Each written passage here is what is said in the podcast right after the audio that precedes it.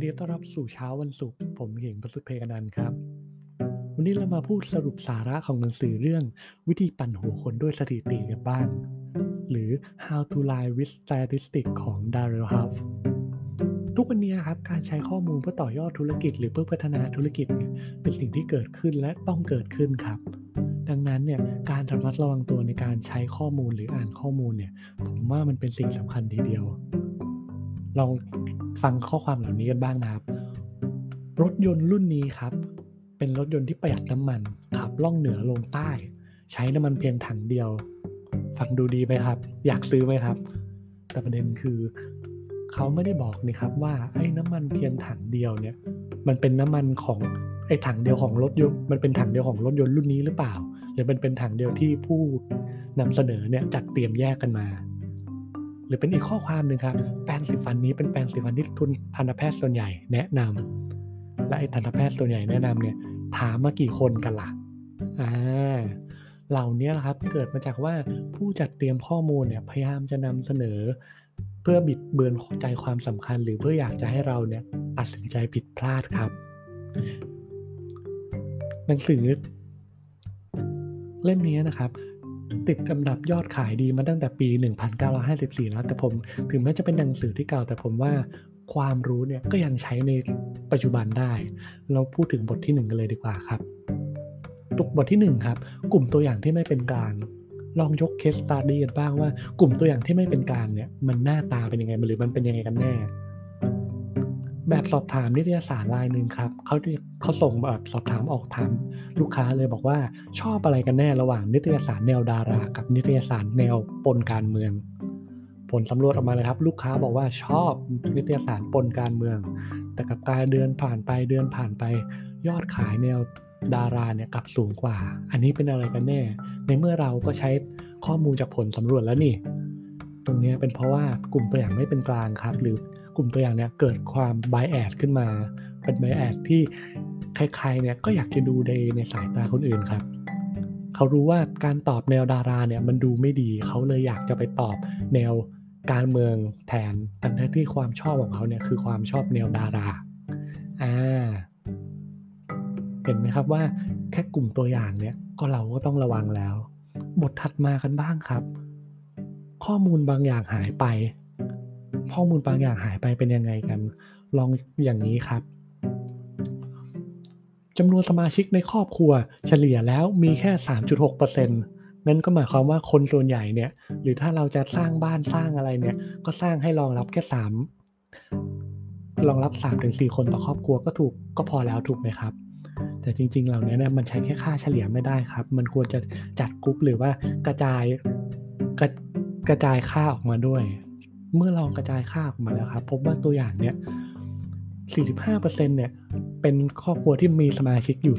3-4 คนเท่านั้น แล้วก็ไม่ก็มีสมาชิก 1-2 คนเนี่ยอีก 35%และมีสมาชิกเกิน 4 คนเนี่ยมีอยู่ 20%สังเกตไหมครับว่า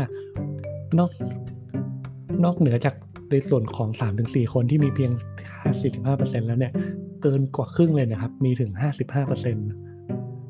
นี่ถ้าหมู่บ้านจัดสรรอะไรใช้ข้อมูลนี้แล้วใช้ข้อมูลเพียงแค่ค่าเฉลี่ยเนี่ยกลับกลายเป็นว่าเขาทำบ้านทำอะไรจะมารองรับแค่ 45%ซึ่งเป็นคนส่วนน้อยเท่านั้น แค่ข้อมูลนำเสนอไม่ครบก็อันตรายนะครับ ถัดมาบ้างครับ ตีความข้างเดียวกันบ้าง พนักงานครับ แสดงตัวเลขยอดขายว่ายอดขายบริษัทสูงขึ้น 20%แต่นำเสนอเท่านี้ไม่พอครับ เพราะถ้าทำเสนอเท่านี้เนี่ยมันจะกลายเป็นแสดงว่าโปรดักทุกโปรดักของเราเนี่ยก็เติบโตขึ้น 20%เลยหรือเปล่า หรือไม่หรือไม่ใช่ แล้วยอดหรือว่ายอดขาย 20%ของเราเนี่ยมันโตขึ้นตามตลาดหรือตามอุตสาหกรรมเราหรือเปล่าอ่านั่นแหละครับที่ต้องระวัง หรือแม้แต่กระทั่งนำเสนอแต่ยอดขายที่สูงขึ้นแต่ไม่นำเสนอต้นทุน